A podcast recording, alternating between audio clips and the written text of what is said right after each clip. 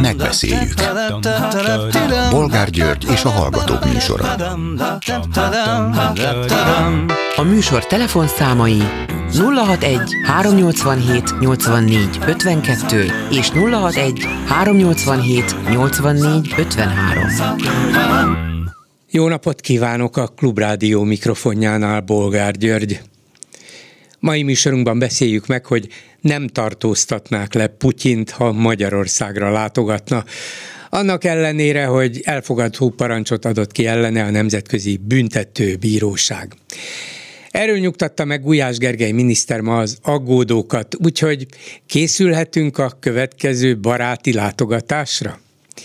Minden esetre érdekes, hogy Gulyás azzal indokolta ezt a az álláspontot, hogy a Nemzetközi Büntetőbíróság statútuma nincs kihirdetve Magyarországon, Ugyanakkor a hvg.hu felfedezte, hogy 2001. november 6-án, amikor az első Orbán kormány kormányzott éppen, nagy többséggel elfogadtak egy országgyűlési határozatot, Áder János házelnök volt akkor éppen, ott ült a pulpituson az előadó német Zsolt külügyminisztériumi államtitkár, és a következőt írták, illetve fogadták el.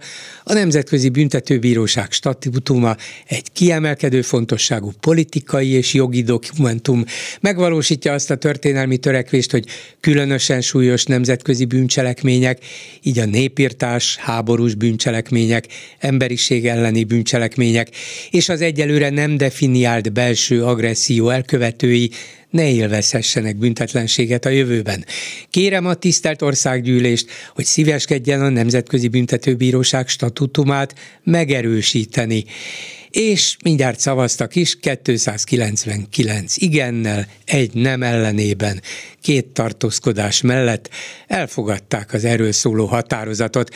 Igaz, nem iktatták be aztán a magyar törvények között kérdés, hogy közé, kérdés, hogy miért, de érdekes módon 22 évvel ezelőtt még nem volt semmi kifogásuk a fideszeseknek a Nemzetközi Büntető Bíróság statútuma ellen. Hát most úgy látszik van, és Putyin ennek örülhet.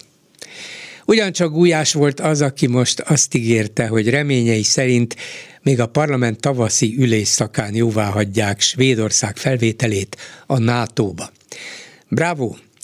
Az egészen június közepéig tart, lesz tehát idő az alapos vitára. Miről is? Mi a bánatról kell itt vitatkozni? Hogy meri ezt megcsinálni Orbán? A svédekkel, a NATO-val, a szövetségeseinkkel, és főleg miért?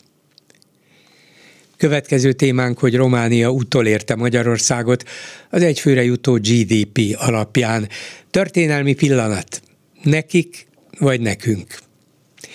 Mit szólnak ezen kívül ahhoz, hogy nem csak a Román Labdarúgó Szövetség, de az UEFA is megcáfolta a Magyar Labdarúgó Szövetséget, amely tegnap előtt közleményben tudatta, hogy az Európai Labdarúgó Szövetség állásfoglalása alapján szabad Nagy Magyarországos Molinót bevinni a nemzetközi foci meccsekre.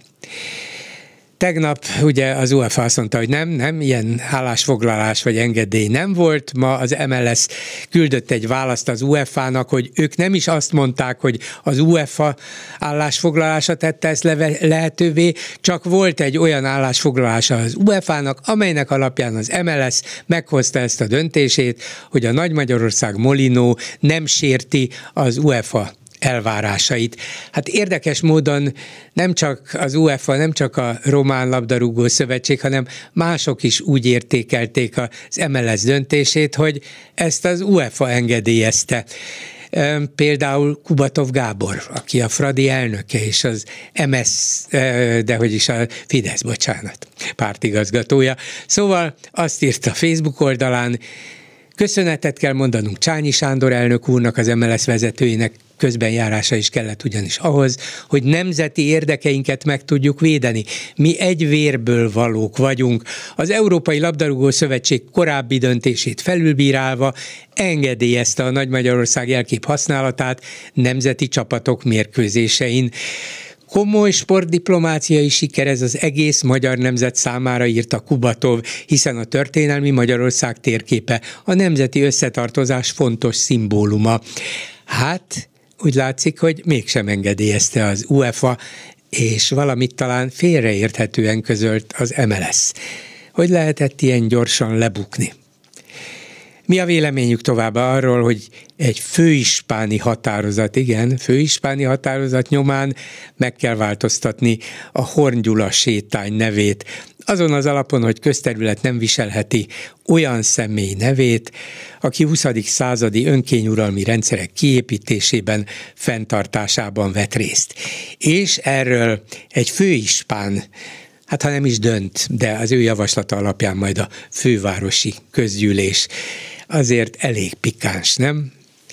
És végül beszéljük meg, hogy ingyen adna magánkézbe állami pénzből felújított kastélyokat a kormány, közelebbről Lázár János minisztériuma, mert megérdemli az új Orbáni arisztokráciát, legalább legyen egy ócska kastélyuk, és hát kiújítsa föl ezt, kinek a pénzéből menjen, a közpénzéből természetesen.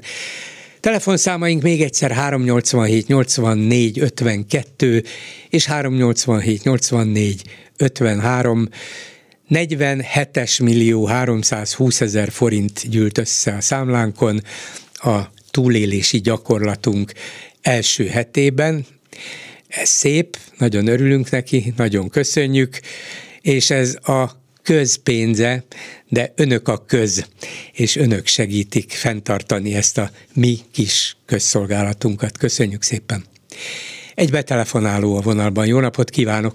Tiszteltem Gyuri bátyám, István vagyok, és rég jelentkeztem, csak a Magyar Gyurival volt egy riport, és ő mondta, hogy 12 év uralkodás alatt az, az, a, elvesztik a ön, teljes önkontrollt, tehát azt csinálnak, amit akarnak. Úgyhogy ha emlékszik, 39-ben kit választottak meg az évemberének? Hmm. Kinek? Úgyhogy én már semmi nem csodálkozom, és tudja mi az, mert múltkor beszéltünk erről a 30 ezer beteg ember kivágása a kórházakból. Elfelejtettem még hozzátenni azt, hogy mi van azzal a 6-8 millió emberrel, akit, akitnek az életét, élete meg van keserítve. De úgy látszik, ők ezt nem veszik, nem veszik tudomásul, ők nem így élik meg, mert ha 6-8, ember, 6-8 millió ember élete meg lenne keserítve, akkor ez a 6-8 millió ember Orbánék ellen szavazna. Ehelyett 3 millió őket szereti. Akkor most segítek, Gyuri bátyám, ez úgy megy, úgy, úgy, úgy hívják ezt, amiről beszélünk, hamis biztonságérzet. Amikor az ember fölkel és elvégzi a dolgát, vissza a kávét, stb., kinyitja az ablakot, süt rá a nap, kap levegőt, úgy érzi, hogy szabad. És azt a levegőt Orbán Viktor adta nekünk. Nélküle Akár nem is tudnánk is. lélegezni. Azt is. Úgyhogy megtéveszti az embereket, mert ha azzal kezdenék az emberek, hogy bum, belevágnak egyet a fejébe és fölborul, akkor egy idő után csak nyűgös lesz, hogy hát így, így kelni, így feküdni, hát nem egészséges. Igen, de ez nem volt így. 90-ben ugye győzött az MDF, meg a szövetségesei, aztán 94-ben Horn és az SDS, aztán 98-ban Orbán, a kisgazdák, 2002-ben MSP, SDS, 2006-ban Detto, 10-ben megint Orbán, és 10 óta érdekes, hogy az emberek miért veszik azt tudomásul, hogy hm, süt a nap, van levegő, tudok lélegezni, éljen Orbán. Hogy lehet, hogy korábban nem így gondolkoztak? Gyuri bátyám, ezelőtt 30 évvel az ön rádiónak semmi feladata nem lett volna ebbe az országba. Ha belegondol, és azelőtt, most őszintén, hát maga sem ma kezdte azt a dolgot, ha belegondol, azelőtt a franc se foglalkozott a politikával, se tudtuk, hogy ki, ki van, legalábbis én magasról tettem rá, és az összes többi fiatal. Ne, egyszerűen nem normális dolog, hogy a magyar emberek 90%-a már nem a nőkről, a sportról, a zenéről, bármiről beszél, vagy barátság, szeretet, hanem arról, hogy na most hallottad ezt, és ez, ez elképesztő. Ez elképesztő. Nem?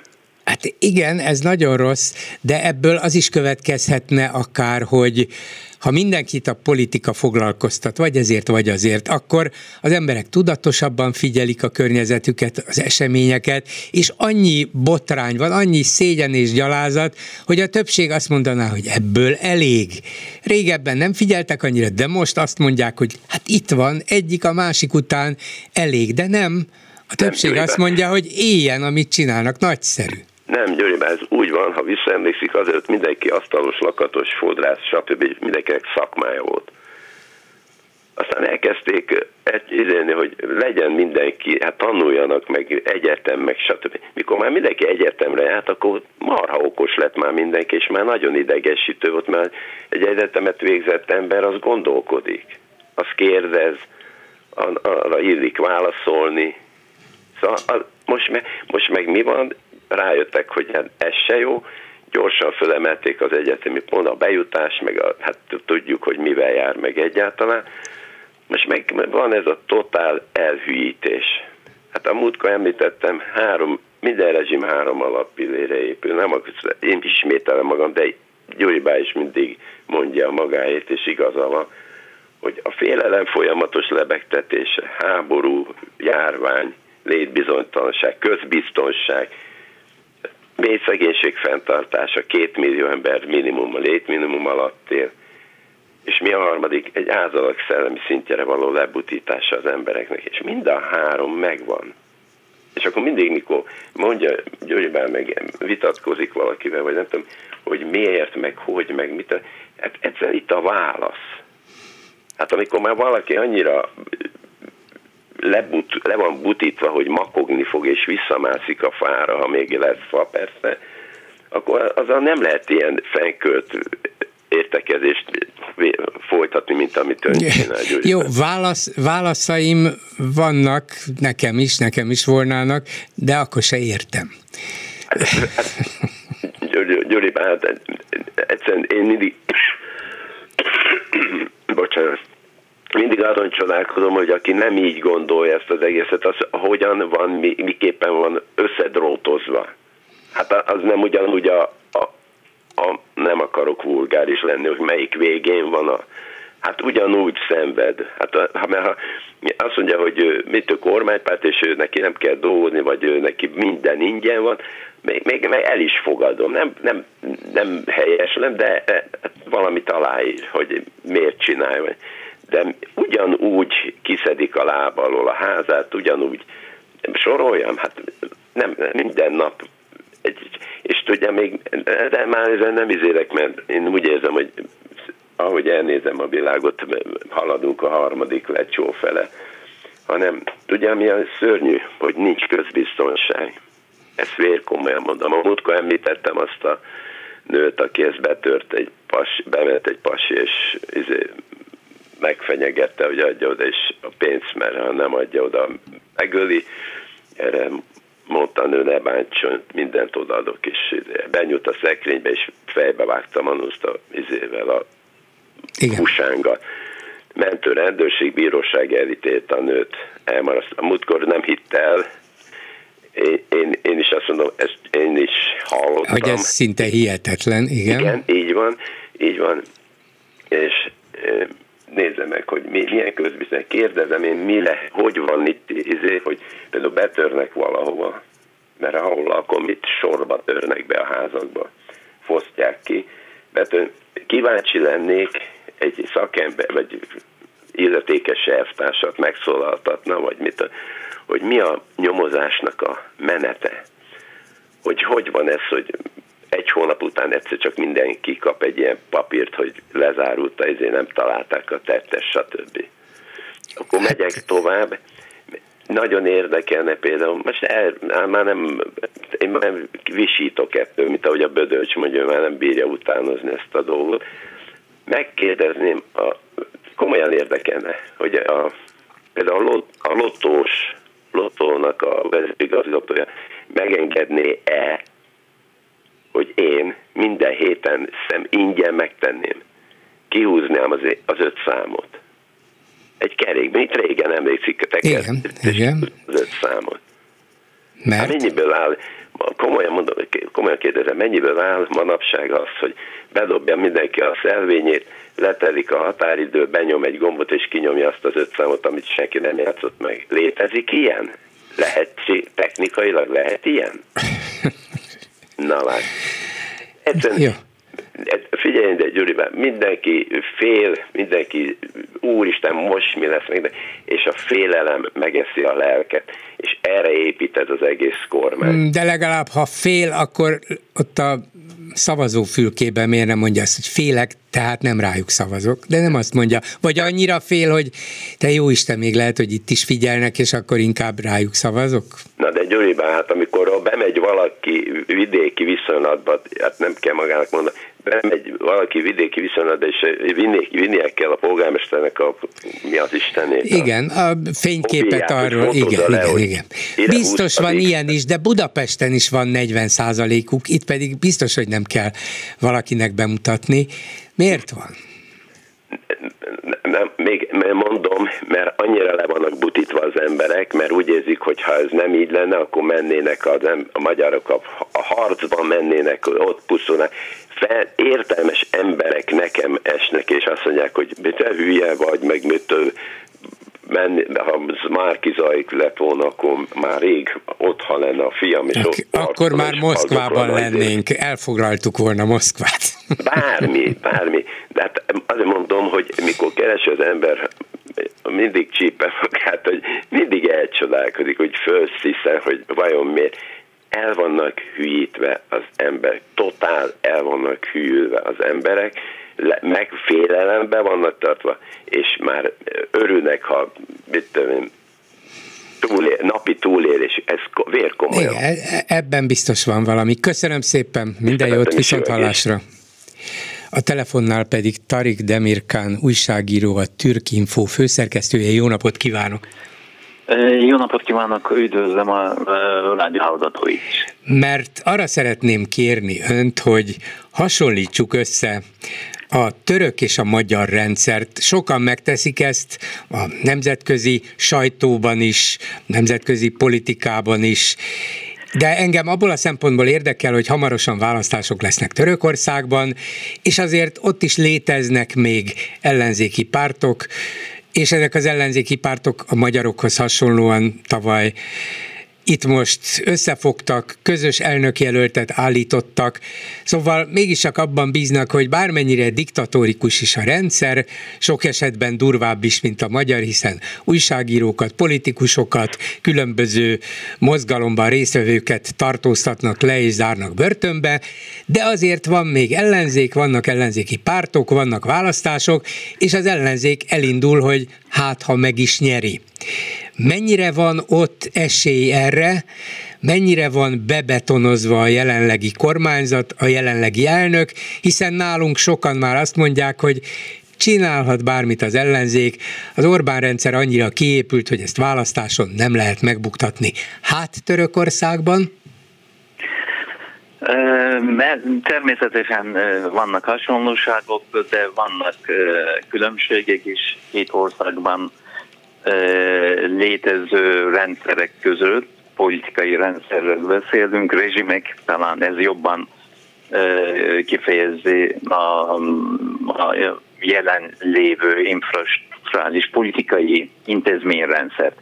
De én úgy gondolom, világban nincs olyan rendszer, ami mondjuk annyira be lenne betonozva, amit majd lehetetlen lenne megváltoztatni. Minden attól függ, hogy a, a, abban az országban, egy adott esetben abban az országban a, mondjuk a rezsim ellenes politikai pártok mennyire tudnak megszervezni a ellenzéki mozgalmakat, és vajon ez mennyire ezek a programok mennyire találnak visszhangban a társadalom mély rétegében. Törökországban választások előtt most két hónappal, tehát május 14-én lesz választás, kevesebb, mint két hónap van. Jelenlegi felmérések azt mutatják, hogy Erdogan rezsim talán legrosszabb esélyekkel indul elmúlt 20 év alatt, 21 év alatt történt választásokkal összehasonlítva, de ez csak felmérés, mint tudjuk a felmérések mindig fenntartással kezelendő dolgok. Más országokban, többek között Magyarországon is mindig felmérések és a választások eredményei között eltérések voltak, és a Törökország sem kivétel ilyen tekintetben. Azt sem szabad elfelejteni Törökországban a Recep Tayyip Erdoğannak, tehát elmúlt 20-21 évnek a legnagyobb politikai szereplőjének és a törökországi jelenlegi rezsimnek a alapítójának társuljában sok minden lehet. Ő már nagyon tapasztalt politikus, és főleg a, a társadalomban lévő a táborok közötti ellentéteket legjobban kezeli, ellentéteket Sydney is, az ő mesterség elmúlt választásokat mindig ilyen volt, tehát két hónap alatt történhetnek a dolgok, amelyek a jelenlegi felmérések szerinti ellenzéknek az előnyét megsemmisíthetik. Igen, igen. De mégiscsak az a, azt mondta, térjünk ki egy pillanatra erre, hogy hát nem hiszi, hogy van olyan rendszer a világon, amit ne lehetne végül is megbuktatni. Persze, hát egyik rendszer sem ér örökké, de hát vannak olyanok, mint a kínai népkésztárság, ahol nincsenek ellenzéki pártok, ott is meg lehet buktatni ezt, vagy megbukhat a rendszer, de az égszakadás és földindulás kell. Van Oroszország, ahol ugyan léteznek formálisan ellenzéki pártok, de hát mit mondjak, legalábbis csoda kell ahhoz, hogy bármelyik ellenzéki párt egy választáson megbuktassa Putyint. Törökország és Magyarország az, az nem ennyire rossz, mint, mint Oroszország. Ott, ott közelebb lehet, vagy közelebb is van az ellenzék ahhoz, hogy leváltsa az éppen uralkodó rezsimet, de azon kívül, hogy Erdoğannak a kezében óriási hatalom van, azon kívül, hogy ő a legtapasztaltabb, és remekül tudja szítani, ahogy mondja az ellentéteket, a különböző ellenzéki csoportok, politikusok, pártok között, és ki tudja még milyen eszközei vannak arra, hogy a közvéleményt a maga oldalára állítsa. De vannak olyan intézményesített eh, rendszerek, amelyek például a választási rendszer, amelyek szinte lehetetlenné teszik hogy az ellenzék meg tudja őt verni. Itt nálunk ugye sokan mondják azt, hogy hát persze a Fidesz kitalálta azt, hogy egy nagy domináns párt kell, és akkor a szemben álló kispártok sosem fognak tudni ebben a rendszerben többségbe jutni, és nem tudnak egy nagy közös pártot létrehozni. Törökországban milyen a választási rendszer? Ugyanilyen, hogy Erdoğan pártjának helyzeti előnye van az összes többivel szemben?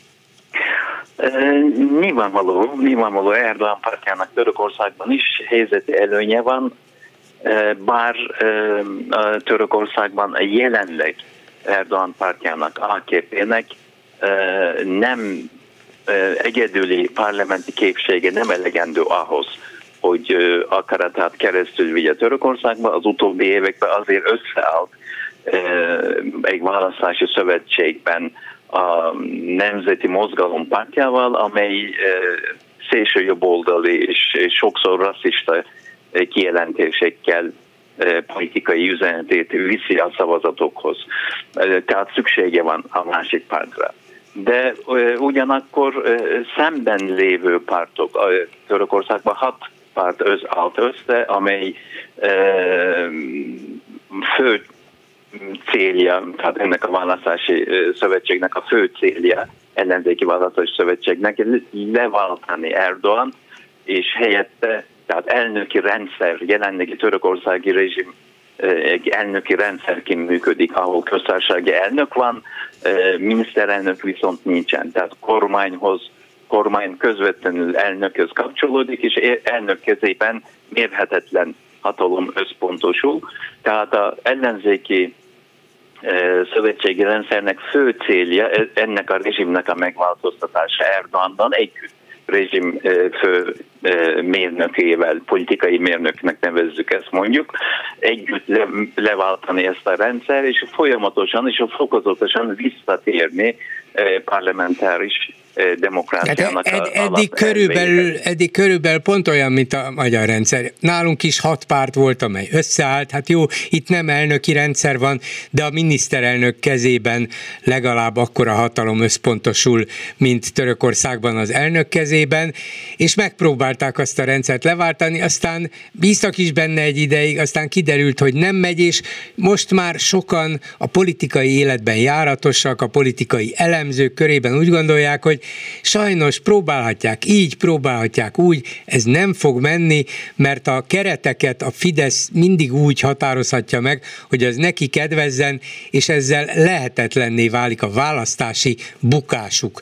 Törökországban is vannak ilyen hangok, akár politikusok, akár elemzők részéről, hogy jó, hát meg kéne, meg kéne verni Erdoánt, azt kívánja a demokrácia, meg a török nép érdeke, de Mondják azt néhányan, vagy sokan, hogy de sajnos szinte lehetetlen?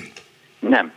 Nem, Törökország, Törökország ellenzék ennél sokkal optimistább választási folyamat van, ugyanis nem szabad elfelejteni, két évvel azelőtt voltak Törökországban helyhatósági választások, és nagyvárosokban, Ankarában és Isztambulban, mondjuk Izmir mindig ellenzéki bázis volt politikai tekintetben, de Ankara és Isztambul mind a kettő AKP-nek Erdoğannak a bástyjaként tekintett városok, monopól városok voltak, monopolistak voltak, és ezekben sikerült választásokat megnyerni. Polgármesterek jelennek Ankarában és Isztambulban, és ellenzéki választási szövetségnek a jelöltjei voltak.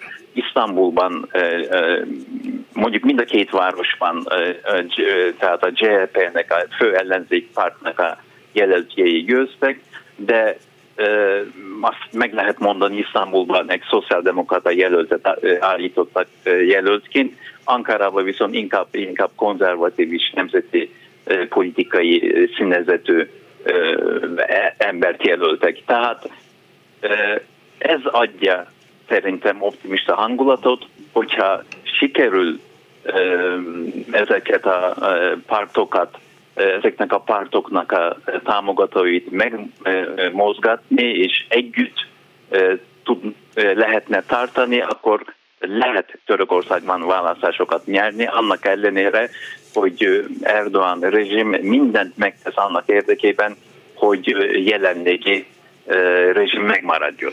Például ugyanúgy lőttek, lőnek, hát most nem a szó katonai értelmében, de politikailag és anyagilag, financiálisan az ellenzéki vezetőkre, az ellenzéki polgármesterekre Isztambulban, Ankarában, Izmirben, ahogy ez a kormány, az Orbán kormány lövi folyamatosan Karácsony Gergelyt és az ellenzéki vezetési fő, fő, fővárost. Szóval ki akarják ők is csinálni a potenciális politikai ellenfeleiket minden lehetséges módon?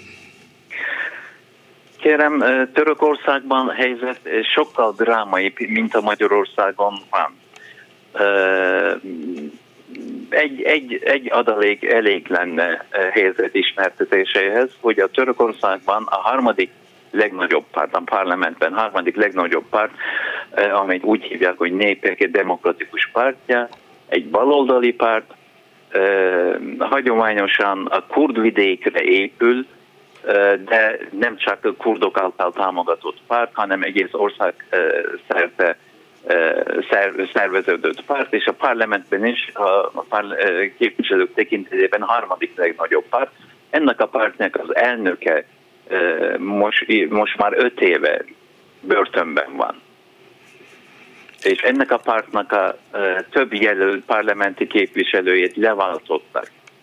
Ennek a pártnak Kelet-Anatóliában, Dél-Kelet-Anatóliában a nép által 50-60-70 százalékkal választott polgármestereit leváltották.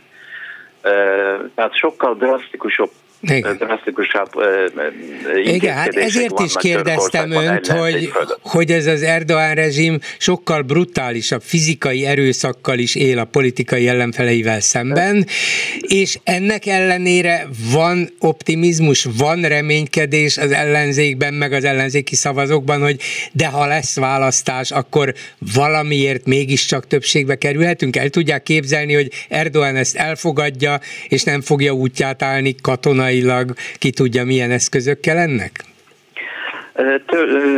Nem, nem csak most nem csak Kelet-Anatóliai, illetve a baloldali népek demokratikus pártja fölötti fizikai intézkedésekről beszéltem, hanem például Isztambulnak a polgármestere ellen is eljárás van.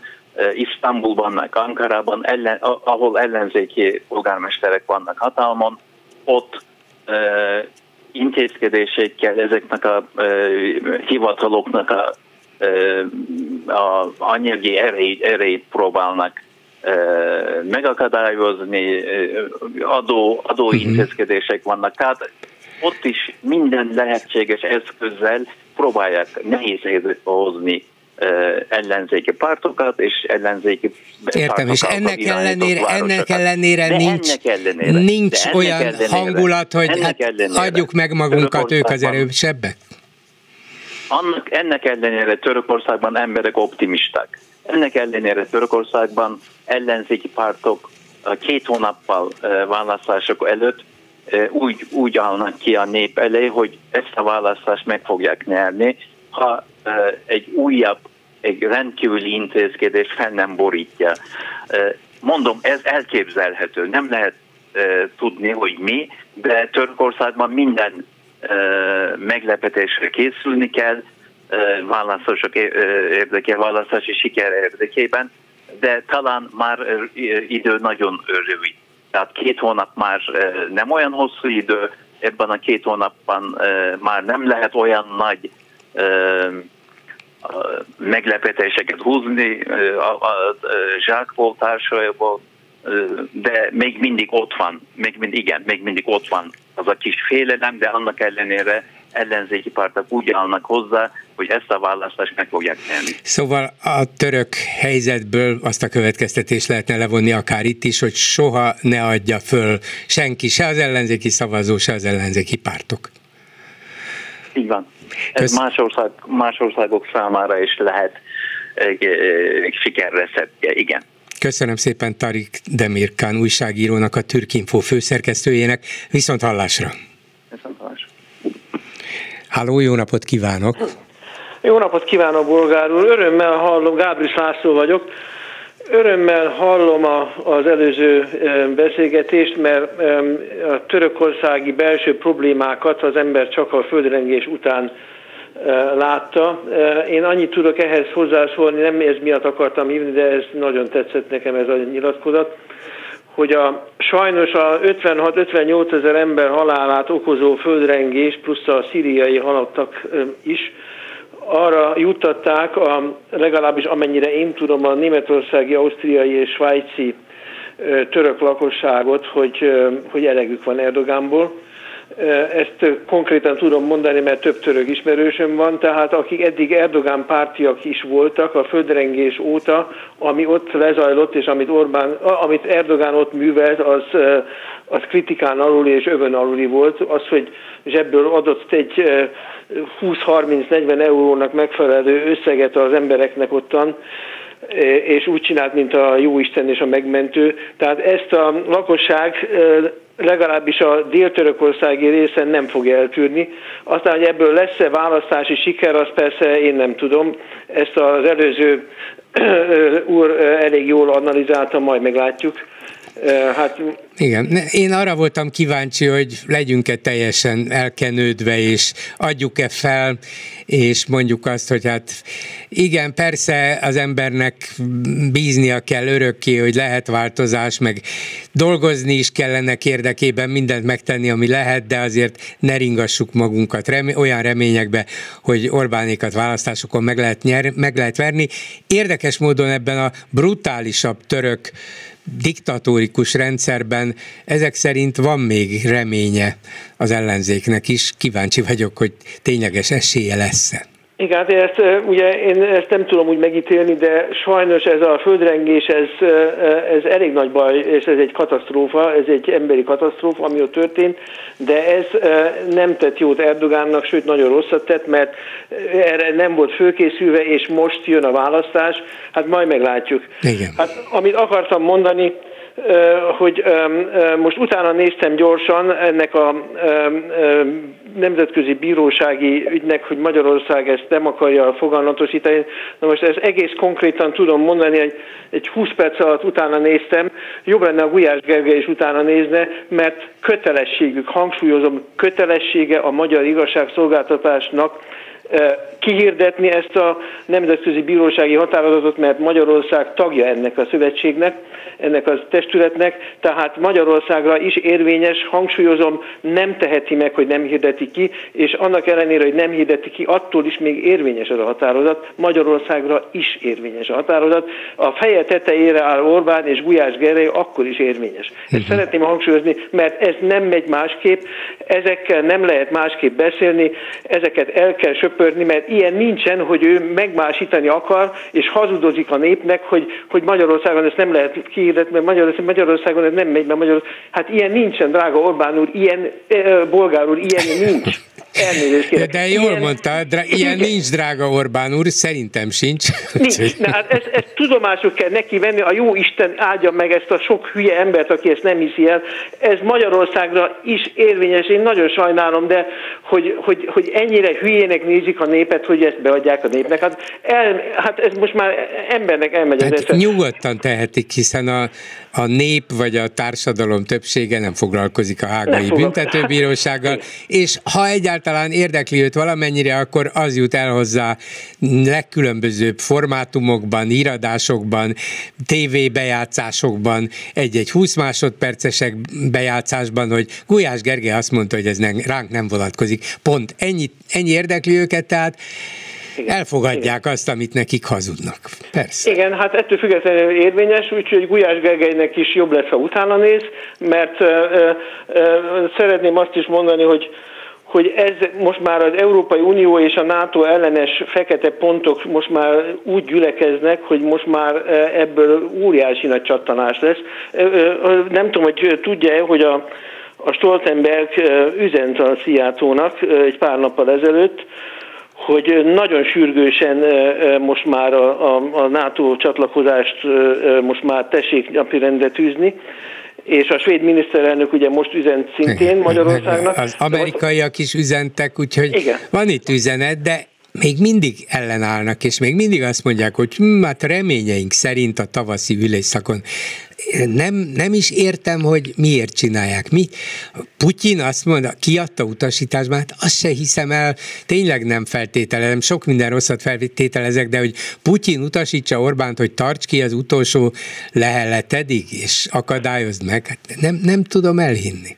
Hát elnézést, de sajnos most már lassan ezt lassan el lehet hinni. Különben, amit még szintén konkrétan tudok, norvégiai értesüléseim szerint a NATO már most teljes védőelnyőt ad Finnországnak, meg Svédországnak is, független attól, hogy tagjai vagy nem tagjai a, a NATO-nak.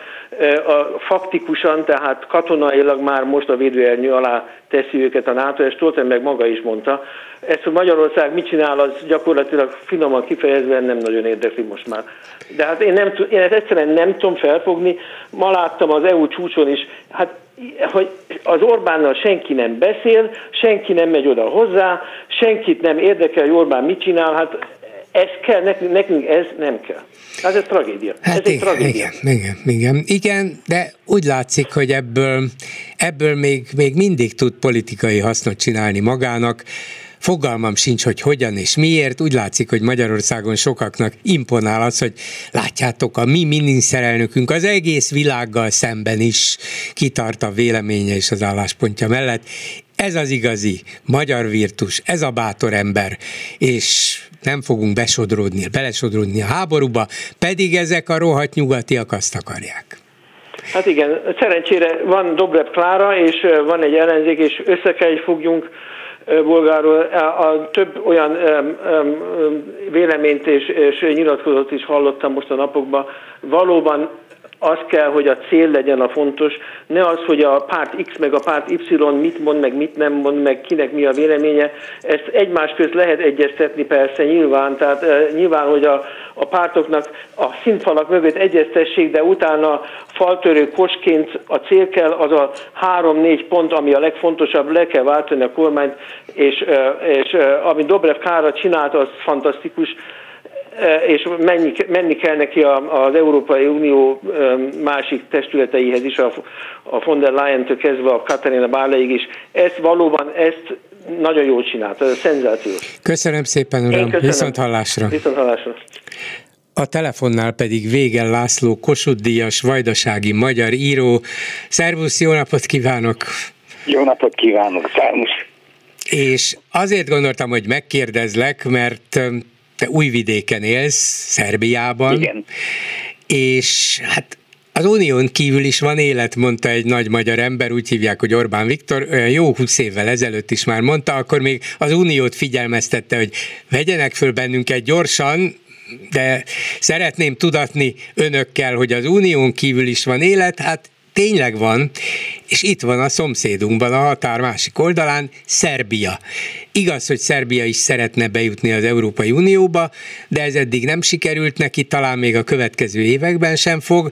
Minden esetre, hogyha Magyarországon nőnek a félelmek, hogy Orbán ki akarja vinni az országot az Unióból, akkor azra a logikus válasz, hogy hát igen, de hová? Hát az a senki földje, hát ott elpusztulnánk, ott végünk lenne, amire én mindig azt szoktam mondani különböző beszélgetésekben, hogy Hát miért lenne végünk? Szerbia is él, Szerbiában is vannak emberek, ott sem halnak éhen, lehet, hogy élhetnének jobban is, meg demokratikusabban is, meg, meg magasabb életszínvonalban, és így tovább, de Szerbia létezik. Milyen az az élet az unión kívül? Ez a kérdésem. Ugye Szerbiában 2000 után nagy volt az uniós utópia, de jelen pillanatban, mintha ez erősen csökkenne. A lakosság megosztott, egyik része ugye még mindig kitart, hogy Szerbia betagozódjon az Unióba, másik része viszont ellenzi. Na most ez egy nagyon érdekes dolog, mert az ellenző most már nem csak arról van szó, hogy hogy nem, a kormány sem nem siet az unióval való belépése, nagyon lassan, nagyon komótosan oldja még azokat a kérdéseket, amelyeket meg kell oldani. A törvényeket nehezen változtatja, még nehezebben tartsa be. Szóval a kormány sem nem nagyon uniópárt, bár a hivatalos véleménye az, hogy hogy, hogy továbbra is csatlakozni akar, igen. Viszont az ellenzék, ez főleg a szélsőjobb, azt mondja, hogy hát nem is kell az unióba tartozni, hiszen az unión kívül is van élet természetesen, sőt, szabadabb az élet, főleg akkor, hogyha az oroszokkal és a kínaiakkal jó viszonyban maradunk. Tehát egy ilyen erőteljes keleti nyitást uh-huh. próbál a szélsőjobb megvalósítani, és illetve a nyitás utópiáját hangoztatja. Ez utópia? Tehát látszik ennek bármiféle konkrét, az átlagember számára vonzó haszna, hogy az oroszokkal meg Kínával jóban van Vucic? Gazdaságilag semmi. E, e, ez, ez egy puszta e, propaganda, gazdaságilag semmi. Szóval Szerbia azt szeretné, hogy főleg Moszkvából jöjjön a világnézet, az unióból a pénz. Ez a kormánynak a körülbelül az álláspontja. És, és csordogál is valami, és néha kénytelenek bevallani, de az orosz támogatást akkor is hangoztatják, ha nem érkezik semmit. Szóval Oroszország nem támogatja a Szerbiát gazdaságilag és anyagilag. Hogyha összehasonlítjuk Szerbiát az unióhoz tartozó Magyarországgal végül is, hát azért a, az uniós csatlakozás előtt, vagy a rendszerváltás előtt a két ország, illetve hát akkor még korábban Jugoszlávia volt, és annak volt része Szerbia, közti különbségek nem voltak nagyok, sőt volt olyan időszak, amikor Jugoszláviában jobban értek az emberek, mint nálunk. Természetesen, igen. Eh, ahhoz képest a helyzet megváltozott, de a mai mindennapokat összehasonlítva, ha például te átjössz Budapestre, és ez előfordul azért nem ritkán, igen. és visszamész új vidékre, szóval érzed a különbséget a két ország, a két város között jobban élnek az emberek Magyarországon, vagy érezni lehet, hogy mi uniós tagok vagyunk, Szerbia meg kívül van? A, a különbségek egyre kisebbek, a hasonlóságok egyre nagyobbak. Ajaj. Szóval e, jelen pillanatban majdnem, Szerbia majdnem ugyanazokkal a problémákkal küzd, ami, amivel Magyarország. E, azon, hogy Magyarországon talán a gazdasági változás, az infláció erőteljesebb, mint Szerbiában. De különben a, a, a trend ugyanaz mind a két helyen. Az emberek... Az életszínvonal azért némileg magasabb Magyarországon. Uh-huh. De ha Szerbiából például valaki dolgozni akar menni az Európai Unióba, nyilván nem olyan könnyű bejutni, mint egy, egy magyarnak. Nem ugyanazok a szabályok érvényesek rá, de azért gondolom nem lehetetlen. Nem lehetetlen, sőt Szerbiának nagyon nagy ilyen gasztárbaiter hagyománya van, tehát kint vannak a rokonok, stb. stb. és azok intézik azt, hogy megkönnyítsék a külföldi munkavállalást. Rendkívül nagy méretű az elvándorlás. És van még egy dolog, Szerbiában a kettős állampolgárság teljesen legális, tehát a, mondjuk a horvátországi szerbek, vagy a montenegrói szerbek, stb., akik átköltöznek Szerbiába, azoknak van horvát útlevelük is. Tehát horvát útlevéllel mennek Európába. A nyugati országokba. Vagy a magyarok a vajdaságból. Egy, egy, egy igen. Komikus helyzet adódott. A legnagyobb EU ellenes párt vezetője, a szerbiai új demokrata párt, ő teljesen, ő, ő a parlamentben is a, ugye az EU ellen szónokol, de ő is kettős állampolgár, francia és szerb. Szóval a, az állampolgárok, a Szerbia nagy része, erről nincs semmiféle kimutatás, de a tapasztalataim szerint mindenkinek, legalábbis a, a, az ország 40%-ának van kettős állampolgársága. Értem, szóval ki lehet ezt egyéni szinten játszani, illetve az embereket nem feltétlenül kell, hogy az nyomassza, hogy hát nem vagyunk az unió tagjai, ezért nekem aztán a lehetőségeim személy szerint jóval kisebbek. Nem, mert megvan egy csomó lehetőség arra, hogy, hogy az előnyökből igen, is részesüljen. Értem? Igen, egérút, nagyon igen. sok az egérút. Igen, igen. A, hangsúlyozom, ez a, ez a, ez még a Tito idejében is már hát egy, több mint egy millió jugoszláv állampolgár dolgozott a nyugati országokban. Úgyhogy aznak a rokonsága, stb. Azokat, azok mind befogadják valahogy és elintézni. Az például az átlagember számára nem aggasztó, hogy hogy most főleg ilyen háborús időkben Szerbia sokkal bizonytalanabb helyzetben van, mint például a szomszédos Magyarország, vagy akár Horvátország, mégis csak uniós tagok vagyunk, NATO tagok vagyunk, Szerbia pedig két világ között hát bizonytalan vizeken hajózik. Ilyenkor nincs sok emberben az, hogy hát jó, jó, lehet, hogy én az oroszokhoz történelmileg közelebb érzem magam, meg a szerbség is, az oroszok, és így tovább, meg vallásilag is sok közös van bennünk, de, de hát a biztonsága, mindennapi élet biztonsága, az ország biztonsága mégis a nyugathoz való közeledést indokolná? Nem, nem, sőt, azzal vigasztalja magát a többség, hogy minket legalább, illetve hát Szerbiát nem fogja megtámadni Oroszország. Aha. Mert a hatása, belső hatása rendkívül nagy. Tehát Oroszországnak nincs szüksége ahhoz, hogy megtámadja Szerbiát, vagy, vagy valami, mert a, a politikára a Putyinnak nagy hatása van. És főleg a szélső jobb és a jobb középpártok nagy részére is. Egy, egy erősödik szinte napról napról erősödik az orosz befolyás. Mondjak csak egy példát, a, a az állami szolgáltató, az internet szolgáltató, az sugározza az orosz adókat, amelyek úgy Európába be vannak, az Európai Unióba be vannak tiltva. Itt szabadon nézheti mindenki.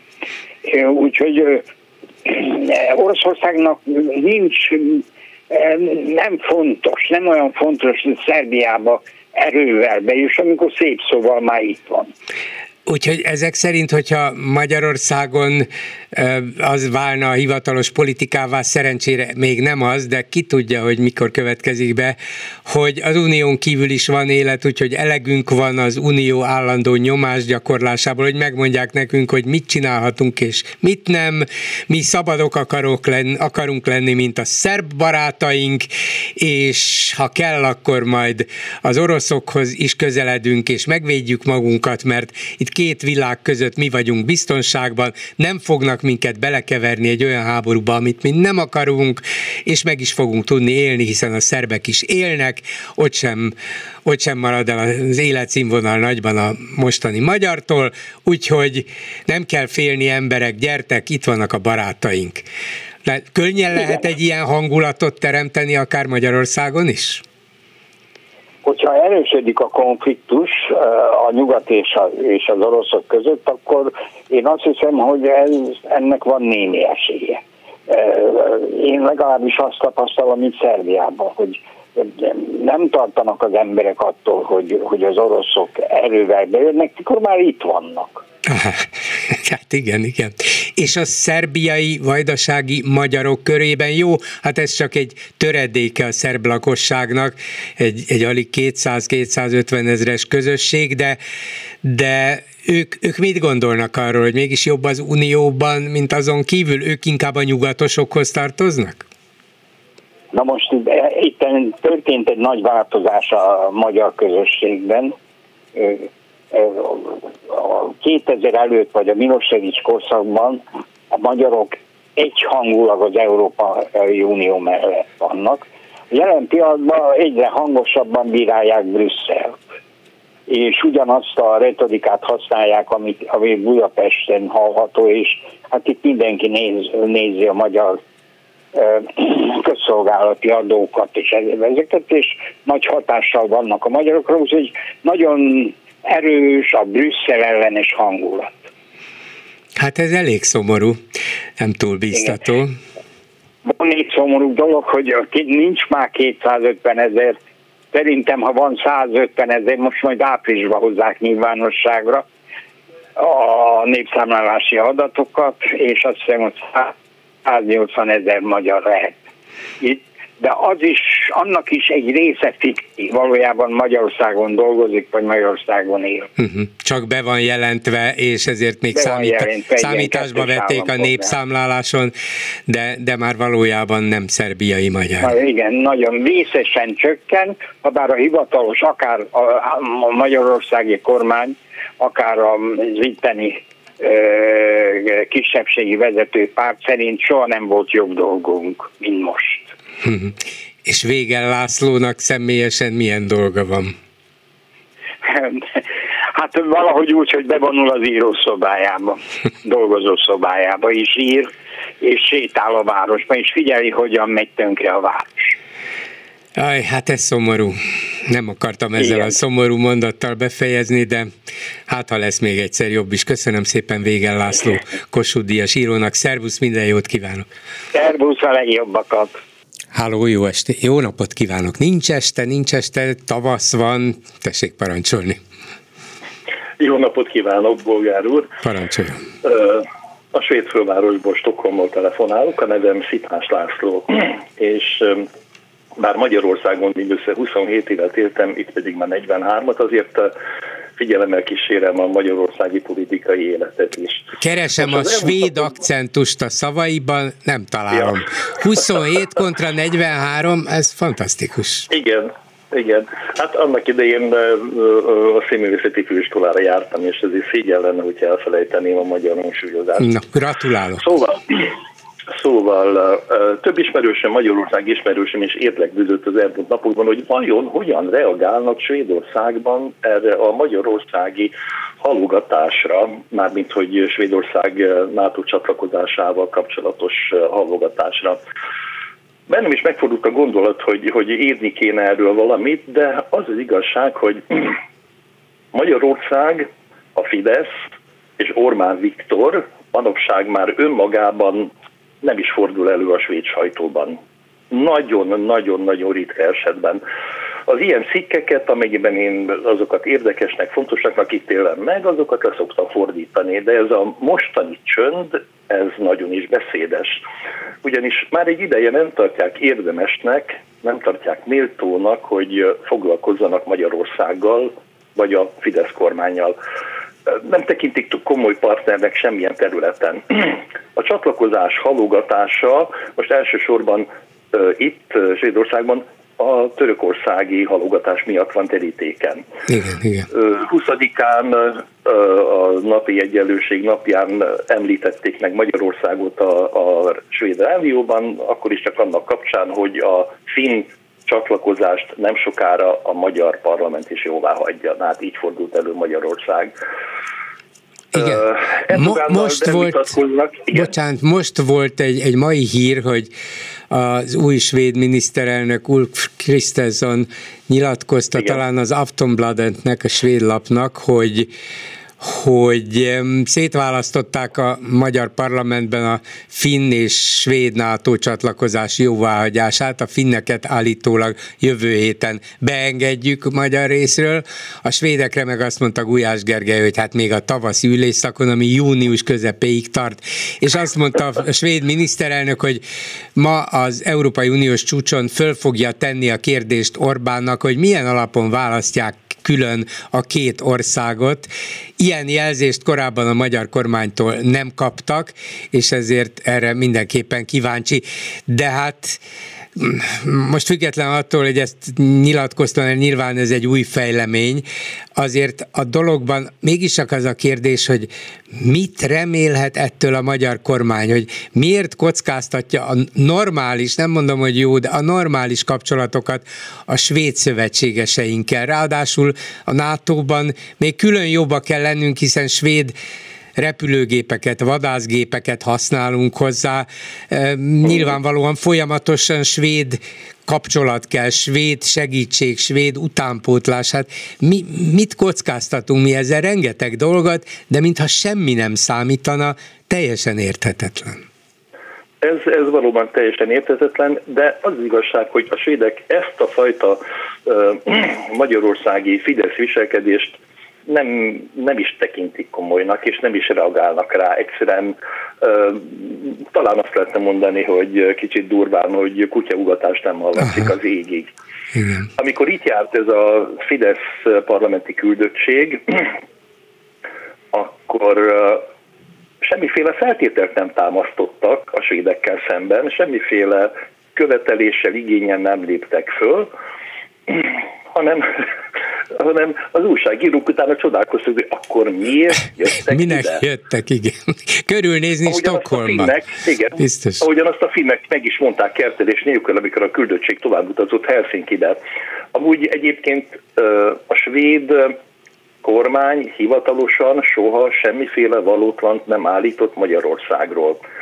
Ami nem tetszik a magyar kormánynak, azok a nemzetközi megítélések, amiket az újságok szabadon megírnak, illetve a Szijjártó által fake newsnak nevezett kijelentések is csak az ő szemében, Szijjártó szemében azok. Itt szólásszabadság van, itt senki nem szabhatja meg, hogy parlamenti képviselő, újságíró hogyan fejezze ki magát, milyen szavakat használhat, milyeneket nem. Ezek Jó, hát tudjuk, hogy leginkább az igazság fáj, és a magyar kormány is akkor sziszem föl leginkább, hogyha akár svéd politikus, akár svéd újságíró az igazságot mondja vagy írja meg. Igen.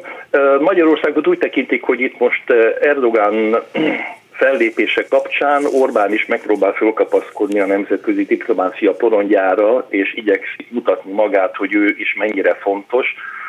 De az egy igazság, hogy, hogy senki nem veszi komolyan a, kizárólag a törökökkel törődnek a svédek, a magyarok előbb-utóbb úgy is hozzájárulnak a csatlakozáshoz, a magyarok szóra sem érdemesek. Ezt érték el a Fidesz-KDNP kormányjal. Igen, Azon hát kívül szomorú. újabban már olyan tendenciát is vélek felfedezni a svéd médiában, rendszeres olvasója vagyok az újságoknak, különböző újságoknak az hírforrásokat, és egy olyan tendenciát vélek felfedezni manapság már, hogy ez az Orbán féle megítélés már rávetítődik a magyarokra is. Eddig eléggé külön választották a magyar kormányt és a magyarokat. De hogy 13 év óta képtelenek megdönteni, sőt, újra és újra kétharmaddal megválasztani a fidesz KDNP-t, ez már a magyarok véleménye, tehát a magyarok ugyanolyan Európa ellenesek, mint a kormányuk. Tisztelet a kivételeknek, akik persze vannak, csak talán éppen annyira kevesen, hogy hatástalanok. Orbánt itt Svédországban már kivel kizárólag negatív összefüggésekben említik, mint például a nemrégiben a grúziai vagy az izraeli tiltakozások kapcsán, ugye, ahol ugyanúgy el akarják, el akarták venni a bíróságok függetlenségét, mint Magyarországon. Mindaz, ami Magyarországon végbe megy, gazdasági kapkodó intézkedések, azok mind-mind ismeretesek, részben a svéd közvélemény, részben pedig a svéd politikusok előtt. Úgyhogy Sajnos Magyarországra egyre jobban rá bélyegződik a, az Orbán féle, az Orbán féle megítélés, és ez nem, nem egy büszkélkedni való dolog. Hát nem, és gondolom megnehezíti még az alkudozást is, tehát Orbánék alkudozását is az Európai Unióval, hiszen végül is az uniót a tagországok alkotják, hogyha a svédeket is magunkra haragítjuk, a finneket is magunkra haragítjuk, úgy egyenként, akkor még nehezebb lesz megegyezni az unióval, hiszen mindenki azt mondhatja, hát ha ti így, akkor mi úgy azon kívül, hogy még igazunk is van veletek szemben, de ezt a pofátlan viselkedést pedig valamilyen módon mi is megtorolhatjuk, ha Igen. alkalmunk van rá. Azon kívül, azon kívül itt is felvetődött, hogy ez a húzavona talán a, egyfajta zsarolás, hogy Magyarország hozzájusson az eddig ki nem fizetett uniós támogatási pénzekhez. De gondolom, gondolom ez a svéd kormány sem fogja azt mondani, ja jó, hát ha csak erről van szó, akkor vigyétek a pénzt és fussatok. Pontosan, pontosan, pontosan, hiszen ö, azt megírták a lapok is, ö, szemben azzal, amit a hivatalos magyar képviselők állítanak, hogy ez a pénz jár Magyarországnak, és hogy ezt igenis tessék kifizetni. Ez a pénz nem jár ez a pénz nem jár, ez, a, ez a, összes többi tagország, uniós tagország adófizető polgárai által befizetett adókból összeállított segély, és feltételhez van kötve. Ezokat a feltételeket Magyarország az unióhoz való csatlakozásával elfogadta, aláírta, aminek egy része a demokratikus értékek tiszteletben tartása és betartása. Amennyiben ennek nem tesz eleget, akkor az a pénz az nem jár. Igen.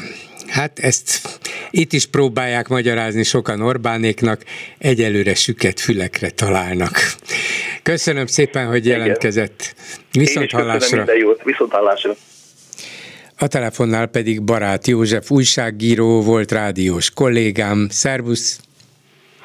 Szervusz, jó napot kívánok a hallgatóknak is! Aki tegnap szóba került egy interjúban, méghozzá eszembe nem jutott volna, hogy valahogy így fog valaki rád hivatkozni, de ez Müller Péter Sziámi volt, aki bekerült a, a Petőfi zenei tanácsba, akármi is ez, szóval a Demeter Szilárd által létrehozott tanácsadó testületbe, amelynek résztvevői majd zenei tanácsokat fognak adni a popkultúra különböző fórumainak, a Petőfi tévétől, a Petőfi rádión át a hajógyári szigetig, és Müller Péter Sziámi is tag lett, de miután ő nem tartozik a kifejezetten nerhű vagy nerdalnokok közé, ezért gondoltam, megkérdezem őt, hogy hogy került oda, vagy miért fogadta el. És érdekes módon azon kívül, hogy Demeter Szilárdra lényegében csak jót tudott mondani, előhozott téged is, hogy bezzeg te még 168 órásként úgy mentél hozzá oda, és kértél egy interjút, hogy mondd el, vagy mondja ő el, hogy Demeter Szilárd milyen könnyűzenei programot terjesztett elő, és hogy az miért jó, vagy miért nem, hogy fogalmat se volt, hogy mi volt abban a programban, de ő aztán végül elolvasta. Szóval hát, amikor ilyen előítéletekkel közelednek hozzá, hát akkor ő, akkor ő úgy gondolja, hogy az, az nem jó, hogy ez az oldal, ez a mondjuk Orbán kritikus oldal ilyen előítéletekkel szemléli, akár azt is, hogy egy ilyen zenei tanács létrejön, és kik a tagjai. Nem tudtam, hogy mi történt akkor, azt se tudtam, hogy született egy cikk annak idején, a 168 órában Müller Péter Sziámi nyilatkozott enélkül végül neked, vagy sem, úgyhogy hallgatlak téged, mire emlékszel? Igen, hát ő egyébként nem csak azt állította, hogy azt szerettem volna, ha egy olyan dokumentumról nyilatkozik, amit egyikünk se ismer, hanem hogy ha kvázi rosszakat mond Pródi Jánosról, és ehhez kötöttem volna, hogy ő szerepeljen a 168 órában. Nem tudom, hogy egyébként általam nagyra becsült Sziámi mit akart bizonyítani, kinek akart bizonyítani ezzel a történettel, lehet, hogy saját magának próbál igazolni valamit, de hát, de hát nem az történt, amit elmesélt. Minden egyéb helyzetben én szívesen mondanám, hogy hát én másképp emlékszem, de hát ennek a történetnek azért lényeges része az, amiben amiről ő tegnap nem beszélt. Szóval ugye 2020 nyarán megjelent egy fénykép arról, hogy hogy Bródi János és Szörényi Levente látogatást tett Demeter Szilárdnál, és hát ez a fénykép önmagában is eléggé fölkavarta a sajtót nagyon sok helyen megjelent, eredetileg Demeter Szilárd tette ki a Facebook oldalára, mert ugye Demeter Szilárd akkoriban, később is, de akkor különösen sok szélsőséges kijelentést tett egyébként a hatalom sáncai mögül azokra, akikkel nem ért egyet. A ner egy ilyen hát nem tudom én, büntető század vezetőjének tűnt, és az furcsa volt, hogy Brody, akinek a szövegjein nevelkedtünk, aki már több generáció óta egy egészen más értékrendet képvisel, hogy került egy fényképre Demeter Szilárddal. Én akkor fölhívtam Bródi Ancsit, aki mondta, hogy ő most adott Stumpf Andrásnak egy cikket a heti válaszba, ő ezt szeretné lezárni, de majd megjelenik ősszel a Gázvan Babám új CD-je, lemeze, és beszélgessünk arról, ami egyébként meg is történt, és akkor nekem eszembe jutott, hogy annak idején az URH együttes, meg a kontrollcsoport élén Fiámi azért egy elég emblematikus figurája volt, annak az oldalnak, ha úgy tetszik, annak az alternatív oldalnak, ami hát mindenképpen szabadságpárti volt, és akkor többet én erről nem is akarok mondani. Tehát felhívtam Sziámit, ő mondta, hogy hát jó, jó, de én tulajdonképpen a találkozóról akartam kérdezni. Tehát, hogy ő számára mit üzen egy ilyen kép de ő valószínűleg egyébként helyesen azt mondta, hogy hát van itt valami szöveg, amiről beszéltek, hogy állítólag valami könnyű zenei stratégia, ami egyébként akkor még bizalmas volt, titkos volt, később megjelent aztán a heti válaszban, és hát Sziámi maga is elmondta, hogy Demeter Szilárdtól Károsi Endrén keresztül szerezte meg, de hát a én ebben igazat adtam neki, jó, várjuk ki, olvassa el, én is olvassam el, ha hozzájutok, és akkor beszéljünk, és ő is nagy örömmel mondta, hogy persze, akkor boldogan beszél, és ad egy nagy interjút. Szóval tulajdonképpen ugye a Sziámi... Szóval nem arról volt szó, hogy te felkészületlenül oda mentél hozzá, el se olvastad az egyébként rendelkezésre álló szöveget, és úgy akartad az ő lesújtó véleményét közölni, Demeter Szilárdról, hogy te magad se tudtad, hogy miről mondana ő kritikai véleményt mert az még akkor nem volt meg, te se láttad, ő se látta, és időt adtatok egymásnak.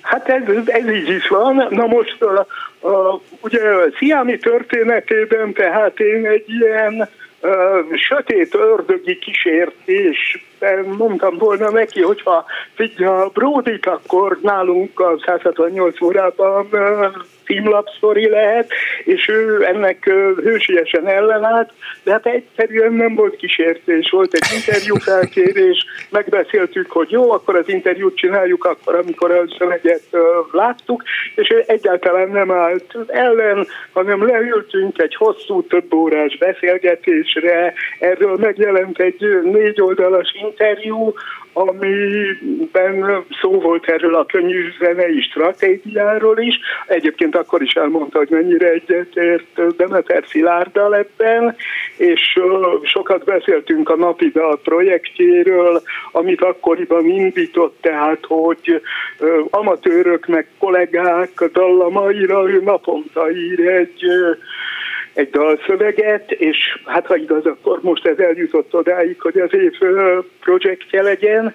Szóval nem nagy ügy, csak csak, az Csak végül nem, lett, belőle, lett, belőle, lett belőle egy interjú. Nem arról volt szó, hogy te valamiféle csapdába akartad őt csalni, hanem megegyeztetek végül egy interjúban, az le is jött, a 168 órában meg is jelent, és nem arról van szó, hogy a liberális újságíró, aki, aki annyira elfogult, alap nélkül Demeter Szilárddal és az új kultúrcárral, mert hogy az volt, most is az zal szemben, hanem, hanem egyszerűen csak amikor megtudtátok, hogy mi van benne, akkor leültetek, neki tetszett, te pedig kérdezted a magadét, és ez meg is jelent. Hát ez így is van, de tehát ráadásul egy négy oldalas nagy interjú lett belőle, úgy emlékszem egyébként, hogy címlapsztori is, tehát Sziámi ezzel fönn volt a 168 óra címlapján, senki semmi rosszat nem akart vele tenni, és mindenki elfogadta, hogy neki az a véleménye, hogy igenis Magyarországon kell egy ilyen Demeter Szilárd féle könnyűzenei stratégia.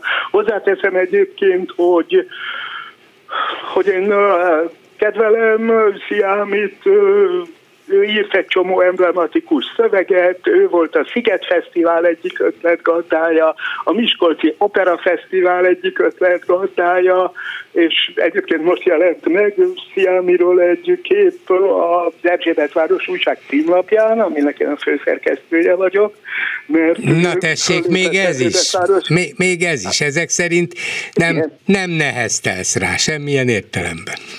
Nem neheztelek, ennek most nem örülök, hogy, hogy úgy keresi az igazolást saját magáról, hogy valami rosszat mondjon másról.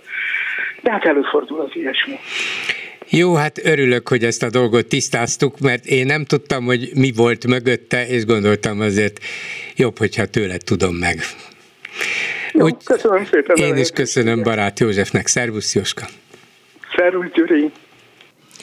Egy hallgató a vonalban, jó napot kívánok! Jó napot kívánok, Száz Dénes vagyok Stockholmból. Ön is, jaj de jó, stokholmi hallgatóink jelentkeznek egymás után, nagyszerű, hallgatom önt. Igen, hát úgy látszik, ez a téma, ez föl ajzotta itt a kedélyeket a helyi magyar kolónia egyes tagjai között. Én hallottam részben a, a, a pár beszélgetéssel előttem szóló úrt beszélni, gondolom ő is itt lakik valahol Svédországban. Igen, hát mondta is, sok... hogy ott, ott lakik, igen. Igen.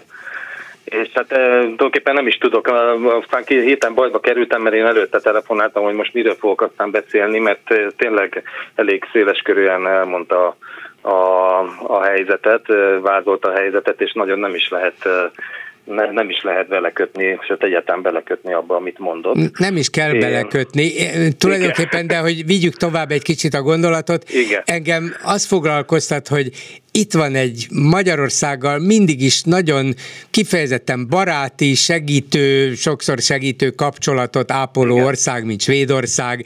Ugye mindig is gazdagabbak voltak, szabadabbak voltak, és, és nyilvánvalóan örültek, hogy egy nagyjából akkora lakosságú ország, mint Magyarország közeledik Európához, ugye tagja lesz az Európai Uniónak. Sokan itt Magyarországon, a politikusok, meg mások közül is Svédországot valamiféle példának, modellnek tartották, hogy az a fajta jóléti demokrácia, szociáldemokrácia, amit, ami ott van, az milyen iránymutató lehet számunkra is. Szóval volt egy csomó kapcsolódási pont, amire azt mondhatta volna svéd is, magyar is, hogy igen, igen, nagyon szép, hogy közele vagyunk egymáshoz.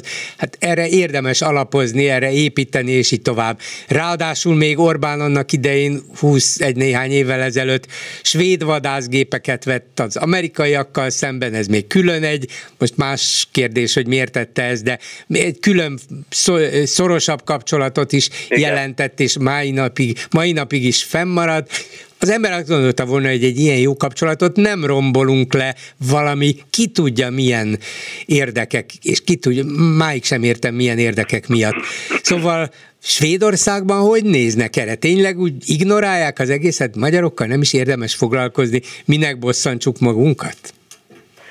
Hát nem tudom, hogy melyik lenne a jobb verzió, hogyha ignorálnának bennünket, vagy sem, mert jelenlegi helyzet szerint egyáltalán nem ignorálnak bennünket, viszont nem, nem, a, nem sok jó pontot kapunk az utóbbi években, ezt nem csak a utóbbi napokban, hanem az utóbbi években. Én elég régóta van kapcsolatom Svédországgal, így gyerekkorom óta negyedszer költöztem ki itt itt a pandémia alatt, úgyhogy én éltem otthon is elég sokat, és itt kint is, de én főleg otthon, viszont a munkám miatt én az idegenforgalomban dolgozom, és Skandináviában, főleg Svédországból utaztatok Magyarországra, illetve idegenvezetek is.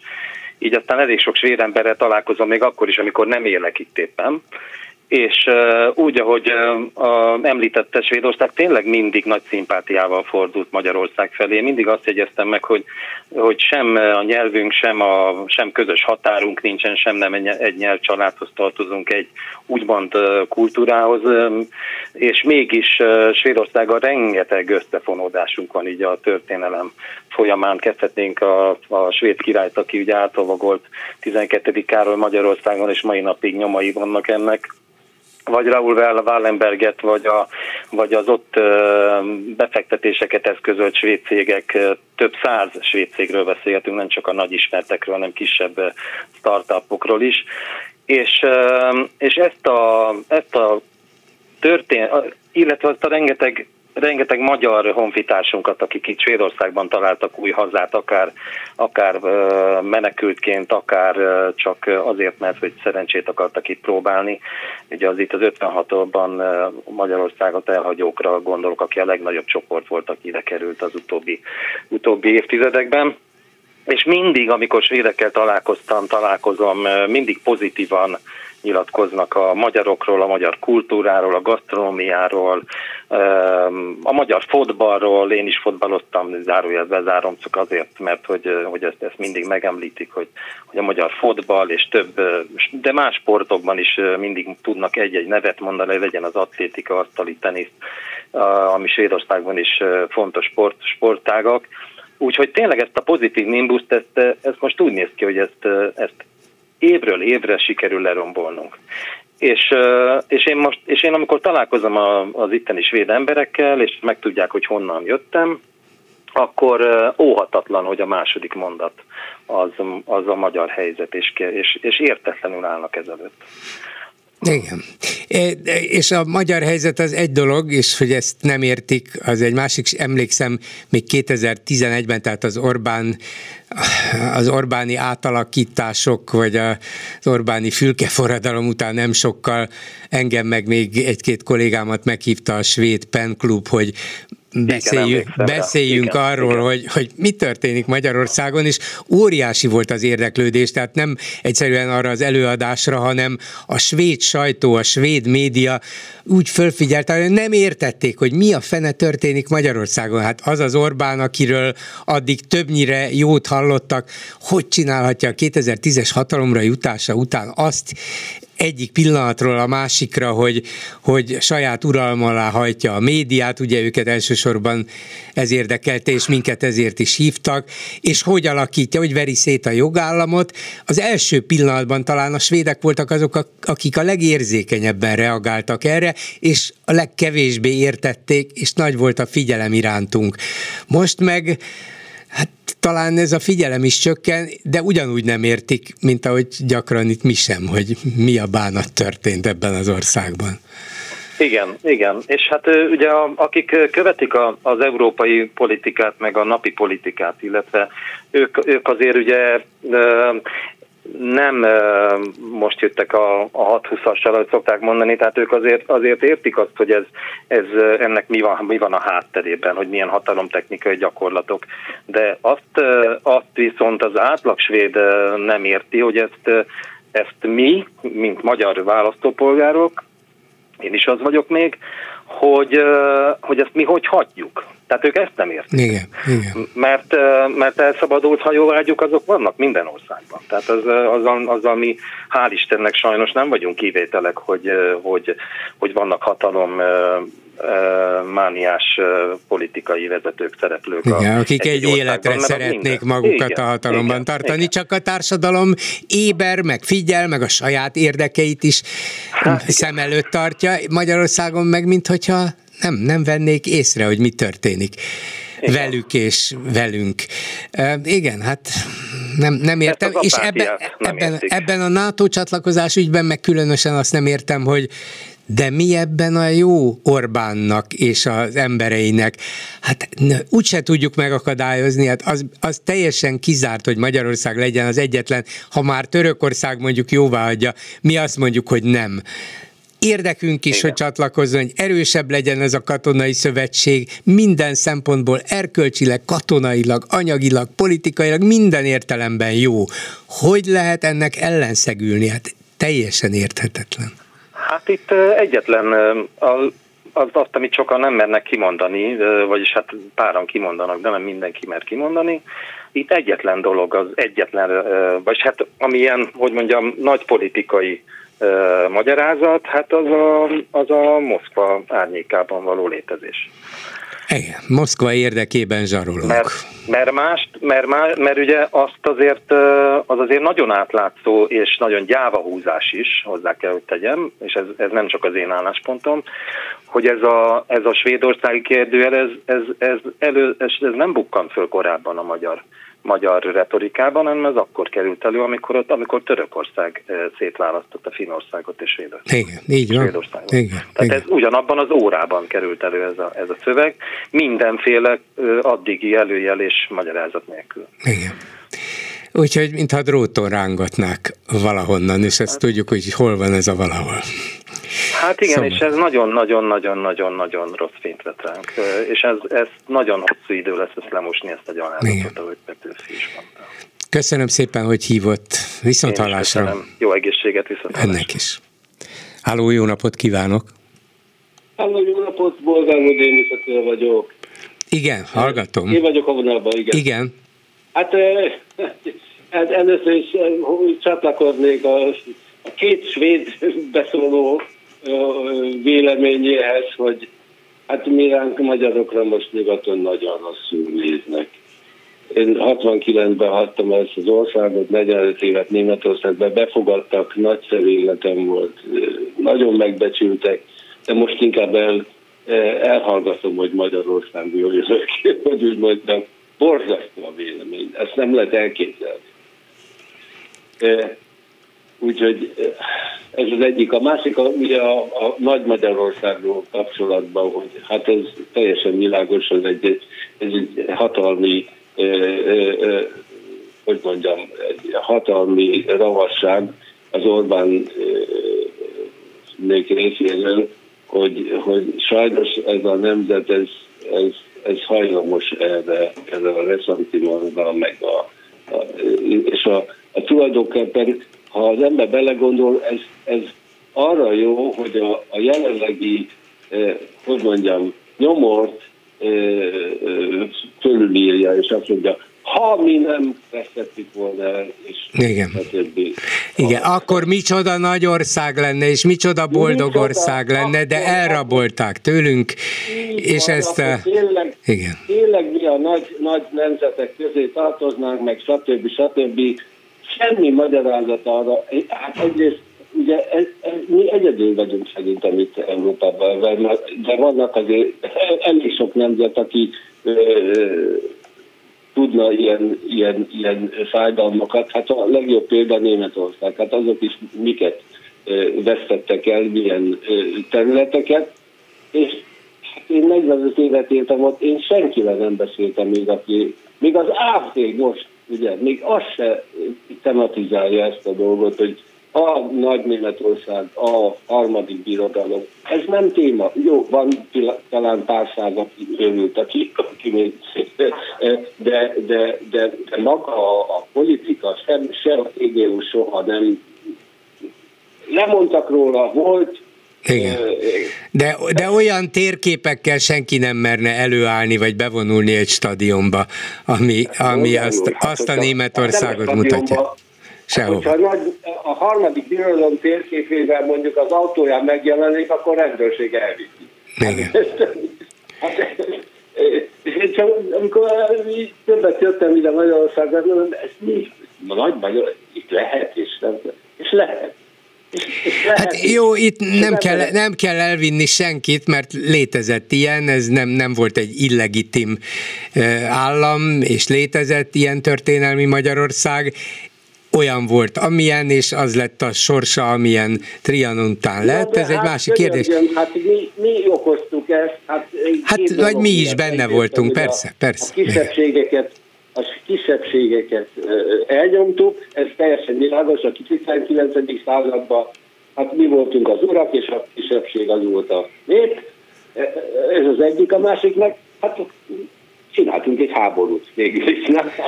Hát, vagy legalábbis benne voltunk, igen, aktívan a kezdeményezők között, de egy, egy ilyen térképpel azt érzékeltetjük mondjuk egy, egy válogatott foci meccsen, hogy hát kik vagytok? Ti, hozzánk tartoztatok, úgyhogy senkik vagytok. Ez Tulajdonképpen ez az üzenet, nem, nem lehet csodálni, hogy ezt valaki kifogásolja. Nem rasszista üzenet, egyszerűen csak egy revizionista üzenet, hogy mi ezt nem fogadjuk el, de ez a legnyíltabb politika, hát ez természetes. Hát ez a, ez a leg, legnyíltabb puszítás, és, és ha megkérdez, néha van normális fideszes is, akivel lehet beszélni, és ha megkérdez, de figyelj, most mondd meg, hogy mit csinál a Magyarország, hogyha tényleg nagy Magyarország lenne. Egyrészt a magyarok lennének abszolút a kisebbségben. Ugye ez teljesen világos. Persze. Másrészt, hogy el tudod képzelni, hogy akkor nem tudom, hogy Zágráb vagy, vagy, vagy, vagy Maribor, vagy nem tudom micsoda, hogy az magyar város lenne, vagy Trieste. Hát persze, hát ugye éppen, éppen a mostani műsorban mondta az újvidéki magyar író Végen László, hogy hogy Vajdaságban már jó, ha 150 ezer magyar van. A népszámlálás alapján Romániában már csak egy millió magyar van.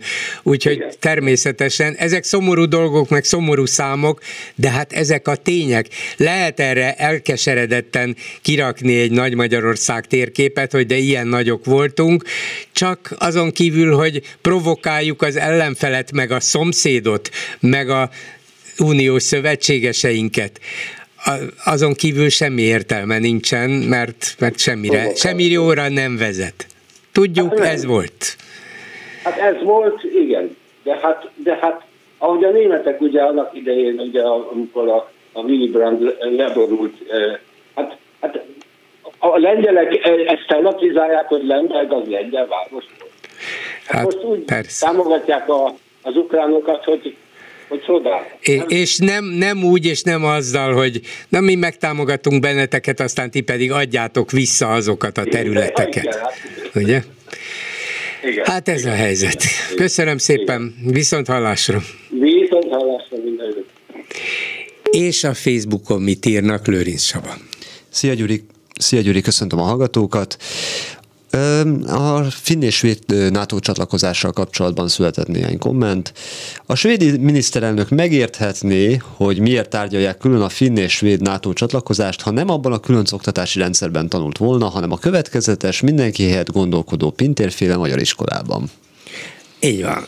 Akkor az lesz, amit a főnök mond, de itt még csak ez se stimmel, mert Orbán azt mondta, hogy elvileg is, meg politikailag is támogatja a svéd és finn csatlakozást. Erre meg valamiért az iskolában, pardon, a parlamentben azt mondják a frakció tagjai, hogy de nem nekünk kifogásaink vannak. Nem, ez ennél sokkal szofisztikáltabb, viccesebb játék, csak éppen nevetni nem lehet rajta. Neked is az az érzésed, hogy mint egy osztályfőnöknek így betartanak a, tan- a diákok a... Abszolút, tehát Orbánnak úgy betartanak, már tényleg nem is, nem is lennék a helyébe, mert csak, lázadnak a fideszes képviselők. Csak a hátratett keze mögött én valamiért drótokat vélek felfedezni, amelyek ezekhez az emberekhez köthető. Így van. Szeretném, ha az ellenzéki pártok közösen nyilatkozatot tennének, hogy mi a többi magyar bocsánatot kérünk a finn és svéd emberektől a magyar kormány blokkolása miatt. Hát meg lehetne tenni. Végülis gesztusértéke mindenképpen lenne, és fontos üzenete is. Igen, lehet legalább tudják azokban az országokban, hogy létezik olyan magyar politikus is és párt is, aki és amely nem dől be ennek a gyalázatnak. A zászló kérdés is felvet, felvetődött. Megelőz, megelőlegezem, hogy felbátorodnak majd a szurkolók, és beborítják a lelátókat Nagy Magyarországos molinókkal. Ezt mondjuk ma este az észtek előtt érdekes lesz bemutatni. Nem szívesen nem, nem, nem szíves, nem vagyok különösebben kíváncsi, vagy inkább félelemmel gondolok erre a dologra.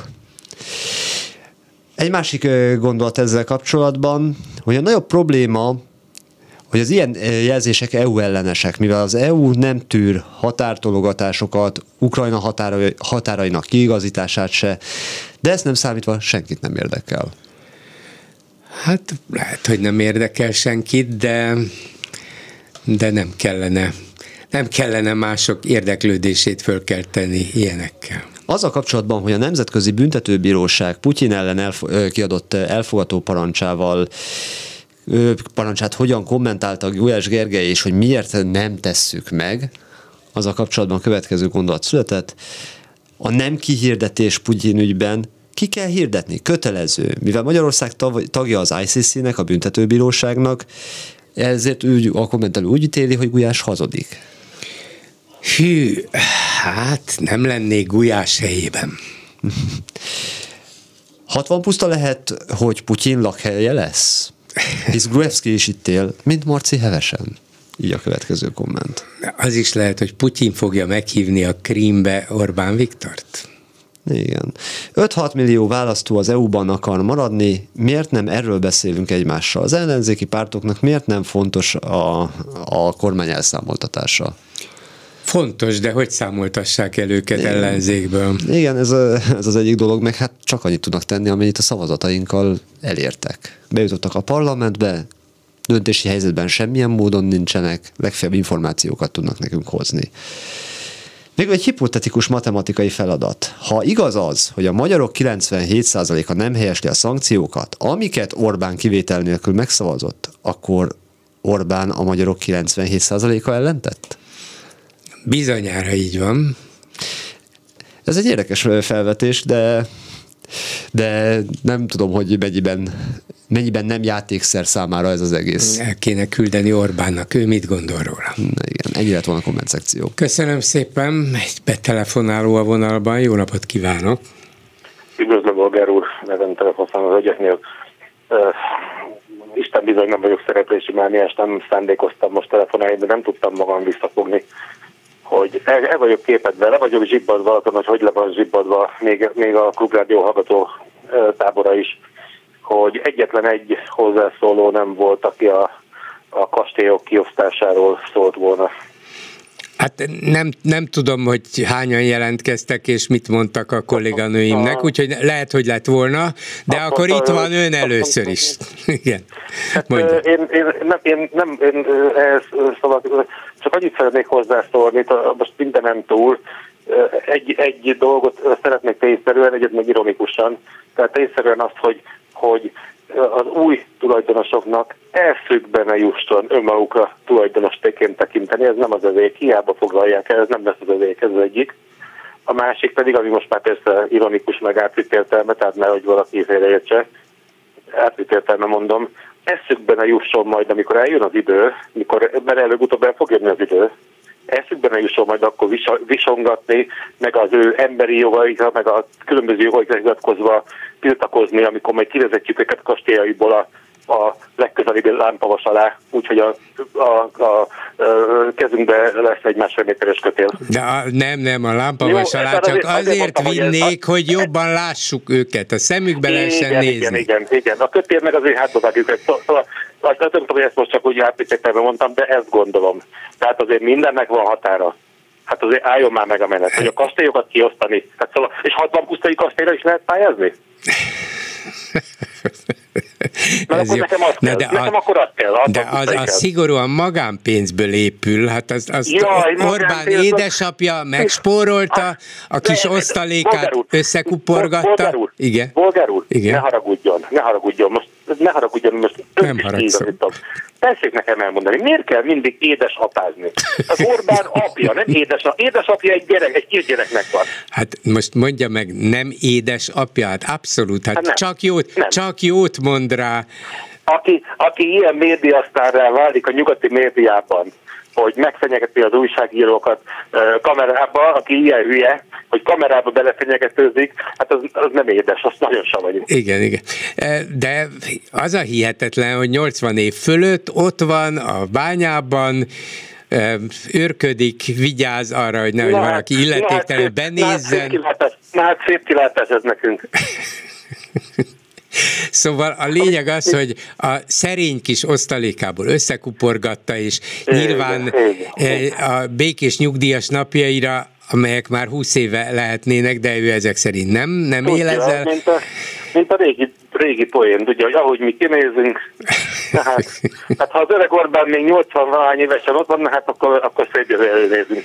Hát Na jó, én, én, én, is így gondolom, és ez, e, ezért sem mulasztom el gyakran fölemlíteni, Aha, hogy maga Orbán még 16 szóval, évet szóval, szeretne szóval magának. Az új, az új tulajdonosok ezzel számoljanak. Én azt tanácsolom nekik. Aha. Hát köszönöm, igen, igen, köszönöm, viszont hallásra.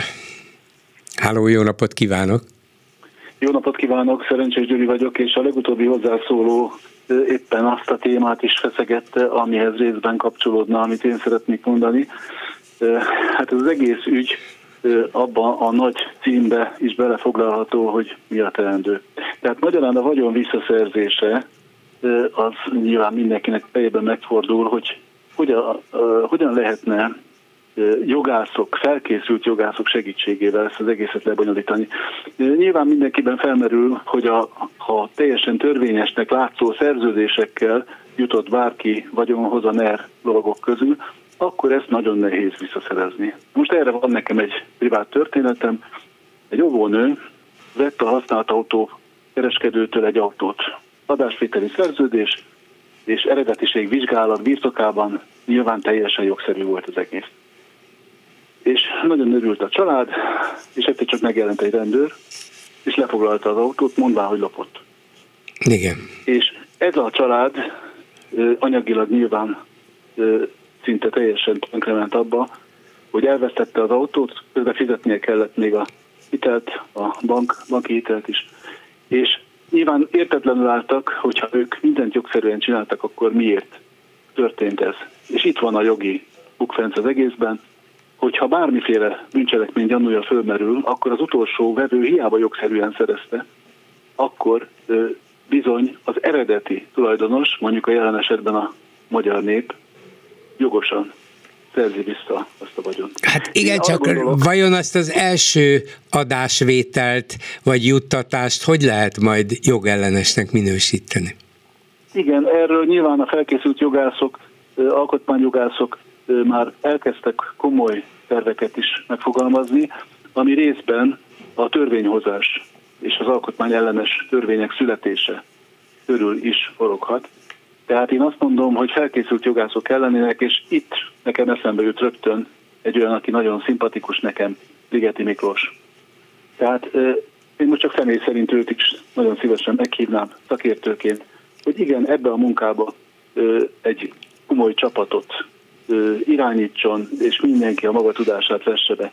A másik téma, ami a miatt rendőrhöz szintén kapcsolódik, az pedig az lenne, elég nagy a, a népszerűtlensége sokféle pártnak, és ezért pedig én nem is ellenzéki kerekasztal megalakítását tartanám jó megoldásnak, hanem egy nemzeti kerekasztalét.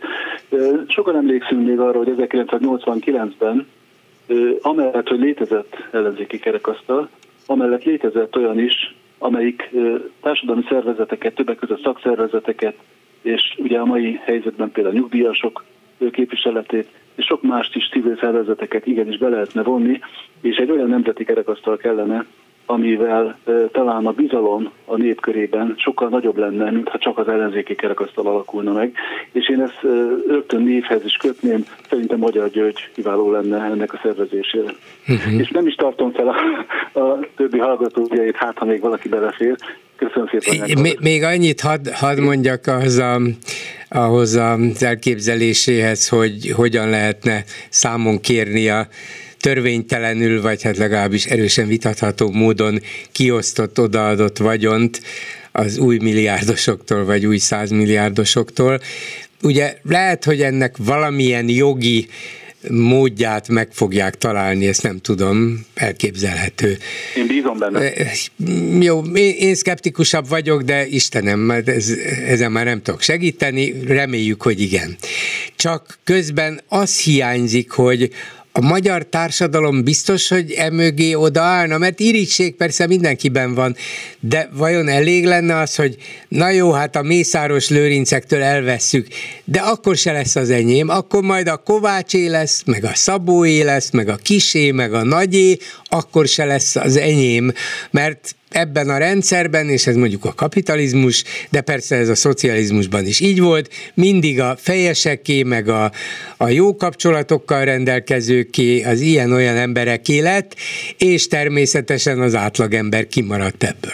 Úgyhogy nem biztos, hogy ennek nagy, csak akkor lehetne társadalmi támogatottsága, hogyha hirtelen valami gazdasági összeomlás lenne, amikor mindenki kétségbe esetten keresi a felelősöket, és meg is talál találnák ebben az esetben a kétségtelen felelősöket, akik, akik hirtelen nagyon meggazdagodtak, természetesen a hatalom jó voltából. De különben, hogyha ilyen nincs, akkor nem mindegy ez az átlagembernek, hogy hogy hívják azt a százmilliárdost, aki biztos nem ő. Nem, egyáltalán nem mindegy, és erre van is rögtön egy javaslatom, így hogy beszélgetünk, ötleteim vannak. Tehát például szállodákat rögtön már ennek a visszaszerzés folyamatának a megindításakor előre be lehet tervezni, hogy ebből legyenek üdülők, szociális otthonok, nagyon nagy problémák vannak a szociális ellátórendszerben, megszűntek a vállalati üdülők, és lehetne sorolni azokat a megoldásokat, amelyek a vagyon visszaszerzése után valóban a nép hasznára válnának, tehát valami ilyen tervet össze kéne kapcsolni azzal a mhm. jogi folyamattal, amelyik a feltételt teremti meg, és utána a célt is kijelölnénk értem, hozzá, értem. hogy ezt hogyan És meg is kéne magyarázni, hogy ez miért lenne jobb a társadalomnak, igen, előnyösebb, igen, akár anyagilag is. Értem, például a vállalati üdülők egykori beszámolói, azok szerintem most már hihetetlen meséknek tűnnek sokak számára, a gyermekügyültetés is nagyon drágává vált. Ezeket mind-mind-mind föl lehet úgy építeni, ezeket a terveket, uh-huh. hogy igenis hasznosítható Igen, lehet. Ha, ha nem is olyan vállalati időlöket, mert azok a vállalatok már nincsenek is meg, de lehetne a közösség számára igazságosabban és olcsóbban hasznosítani. Például a szociális uh-huh. otthonok, például a kórházi rehabilitáció, rehabilitációs értem, céljára értem. Alkalmas épületek, ezek mind-mind-mind lehetőségek. Köszönöm szépen, viszont hallásra! Viszont hallásra! Ezzel a megbeszéljük mai műsora véget ért. Készítésében közreműködött Zsidai Péter, Lőrinc Saba, Erdei Tünde, Balogh Kármen és Kemény Dániel, Bolgár Györgyöt hallották, viszont hallásra holnap. Most pedig jön az Esti Gyors. Ez a műsor sem jöhetett volna létre az önök támogatása nélkül.